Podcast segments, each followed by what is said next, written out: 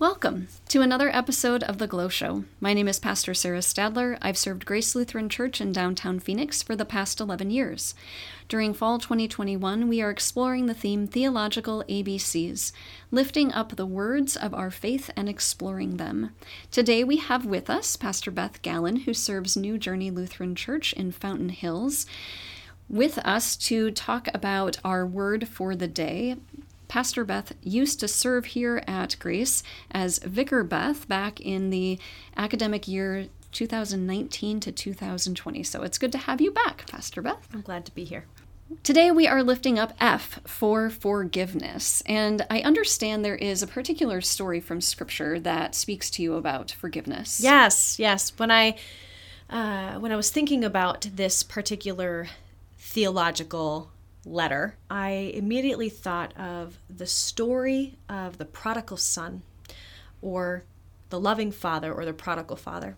It comes from the Gospel of Luke, which is in the New Testament, chapter 15. And I won't read the story because it's too long, but I'll just highlight some of the, the plot. The story begins with this man who has two sons, an older and a younger, obviously. And the older son uh, works with his father in the, on the land, and the younger son does as well. But one day, this younger son decides he wants to go off in his own way and live in the world on his own. And so he asks his father for his inheritance early. Uh, and so the father gives him the inheritance. And the son goes off and he uh, has all kinds of interesting adventures out in the world on his own and ends up squandering his inheritance. And he's he's laying with the pigs, eating the pods from the pigs. I mean, it's a really sore place, right, for this for this son.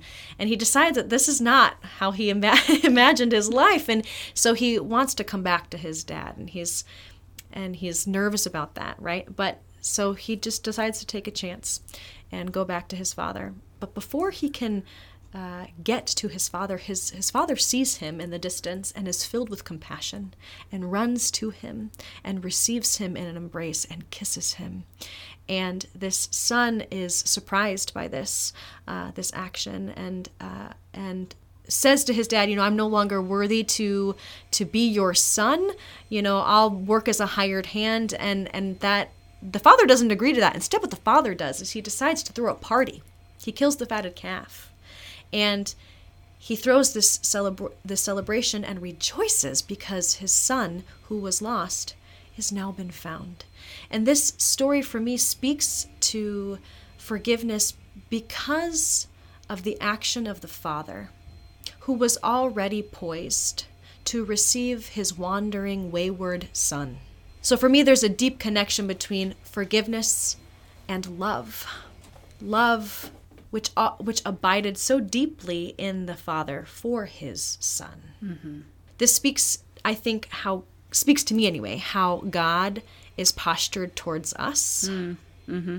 like as one level of forgiving yes. or forgiveness. Yeah, but also maybe an ideal mm-hmm. of how we as human beings get to be postured towards one another. Yeah. It is a really striking image to me, um, thinking about this father seeing his son coming from far off and running to meet him.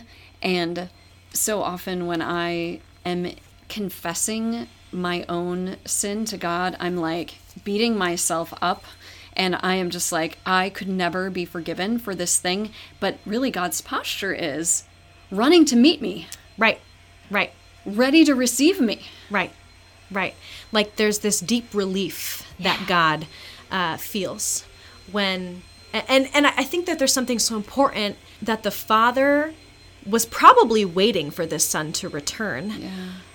And the minute, the minute the father sees the son in the distance, he takes off running towards him. And that is amazing. That's yeah. amazing. Yeah. I, and I think what's so this story too um, doesn't doesn't highlight punishment yeah. As the response to wrongdoing yep. or mistakes. Of course, there are consequences. Yeah. Right? So he, the son's eating the pods with the pigs, and, mm, yeah. you know, so there are consequences of this choice. And that, I don't think that's, I don't think that's punishment, but I think what ends up happening in the story is this this incredible this abundance, this generosity of love and forgiveness. And I wonder, I say ideal, mm-hmm. right? Because I don't think this always happens between humans, but I think this is always true Yes. between God and and humanity.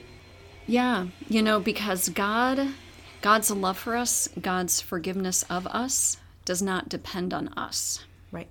And while we like to think, I think as humans, we like to think that I would love and forgive someone if they deserved it. That's actually not the case. Mm-hmm. That we're we choose to love and forgive others because we choose to love and forgive others. Mm-hmm. It's not dependent on someone else. Mm-hmm. Although that's very hard. I think so too.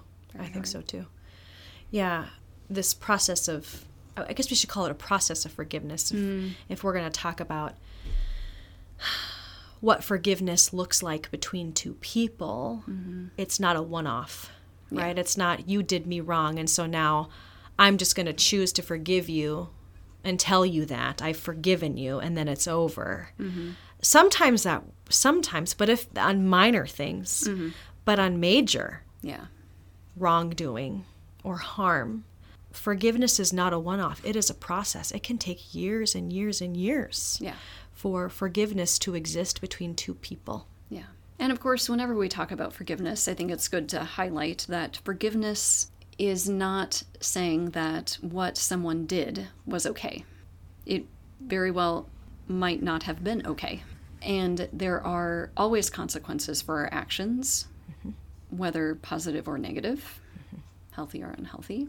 But forgiveness is not about forgiveness is different than boundaries, forgiveness is different than accountability. Mm-hmm. Forgiveness is saying freeing ourselves from being angry, I think, mm-hmm. and bitter.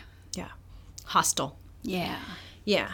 All of those all of those clear indications that the relationship isn't right. Yeah. Right? I think bitterness is for me I think that's key. Mm-hmm. Cuz anger is helpful. It, it, it helps us to realize that a boundary has been crossed. And forgiveness probably is in our future we hope.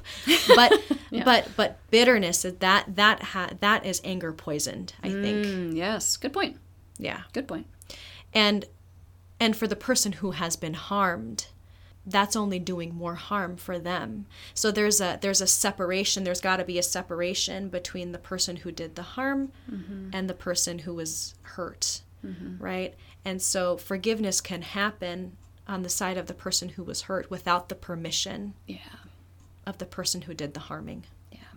Now, in the ideal situation, every time that we harm someone, we would go and confess. right But does that happen? Unfortunately, not. No. so we shouldn't hold our breaths. Yeah. Hmm. Have you ever had a significant experience of forgiving or being forgiven? Oh, absolutely, absolutely. I will. Um, I ha- actually perhaps a a, um, a story about confessing. I'll tell this hopefully quickly. I'm not known for being you know brief, but I'll do my best. Uh, when I was in seminary, in my preaching class, we were um, looking at the great speeches hmm. of the 20th century, and of course, we lo- we listened to and watched Martin Luther King Jr.'s "I Have a Dream" speech. Um, and in that speech, he uses common vernacular for the time. For the sake of this podcast, I'm quoting Martin Luther King Jr. here. Mm-hmm. He uses the word Negro. Mm-hmm. And in the discussion that followed in this class, white people were throwing that word around. And we have we had people of color, of course, in our class, and they were quiet. Well, the next class, then um, a woman, uh, um, a dear friend of mine, calls the class out, and she's she said to us, "Shame on all of you for throwing this word around as if it doesn't actually bruise our bodies still." Yeah. And I felt so convicted by her her hurt and her pain that and I chewed on this for like several days this experience, right? And finally what what I came to to the conclusion that was I, I needed to confess to her my complicity. Mm-hmm. That I didn't stand up and I knew that that was the right thing to do and I mm-hmm. didn't. Mm-hmm. I just let it be normalized. Mm-hmm. And so I did this. I did this. I confessed to her, and I said, "Now, I this is not dependent on your forgiveness. I mm-hmm. just I'm confessing mm-hmm. that this was wrong." And I will. She looked at me with such compassion in her eyes, um, and so I think that was a moment of of humility and learning, and then a commitment to do better Yeah. For the sake of the relationship between me and my friend mm-hmm. who I love and respect. Mm-hmm. And th- so that was that would be one experience of how confession mm-hmm. played a role in actually bringing us closer together in relationship. Yeah. What did you learn from that experience about forgiveness, besides the role of confession? I think I learned that forgiveness is um, more available than we think it is. Huh. Yeah. I think when we make mistakes, whatever shame is covering us, Yeah. it drives us away from each other rather than towards. And so, this is why that story from Luke 15 is so important, right? Because it's actually only after forgiveness is offered, after the dad embraces his son and kisses him, that the son then says, I'm not worthy. Hmm. Hmm. But he was already forgiven, Yeah. already embraced, already loved and kissed. Yeah. Hmm. So I think that that was a learning for me that forgiveness is more is more readily available than we think it is. We just have to I don't know, allow ourselves to be driven back to the relationship. Mm-hmm. It is really interesting that when we feel badly about something that we have done that might invite confession, we avoid it and it seems to grow bigger and loom larger. And when we do confess it, then it's kind of freed of its, we're freed from the power of that. Mm-hmm. And it also frees the other person to forgive us. Mm-hmm. Man, confession is helpful. It's a powerful it's a it's a powerful tool I think we have. Yeah. Not just interpersonally, but this is something we do in worship Yes. on Sunday mornings, yes. right? God is way better at forgiving people, though. Absolutely. 100%. Thanks be to God. Thanks be to God for that. hmm. Yeah, but it yeah, forgiveness really is more readily available than we think. And we might be surprised if we opened ourselves to receive it. Is there anything else you'd like to share? read Luke 15, hmm. the prodigal father story, and perhaps this week reflect on the places in your lives in, where you have received forgiveness, hmm. or where perhaps you could extend it and surprise someone with how, how readily available forgiveness actually is. Wonderful. Thank you. Mm-hmm. Softly and tenderly, Jesus is calling, calling for you and for me. See on the portals, he's waiting and watching, watching for you and for me. Come home,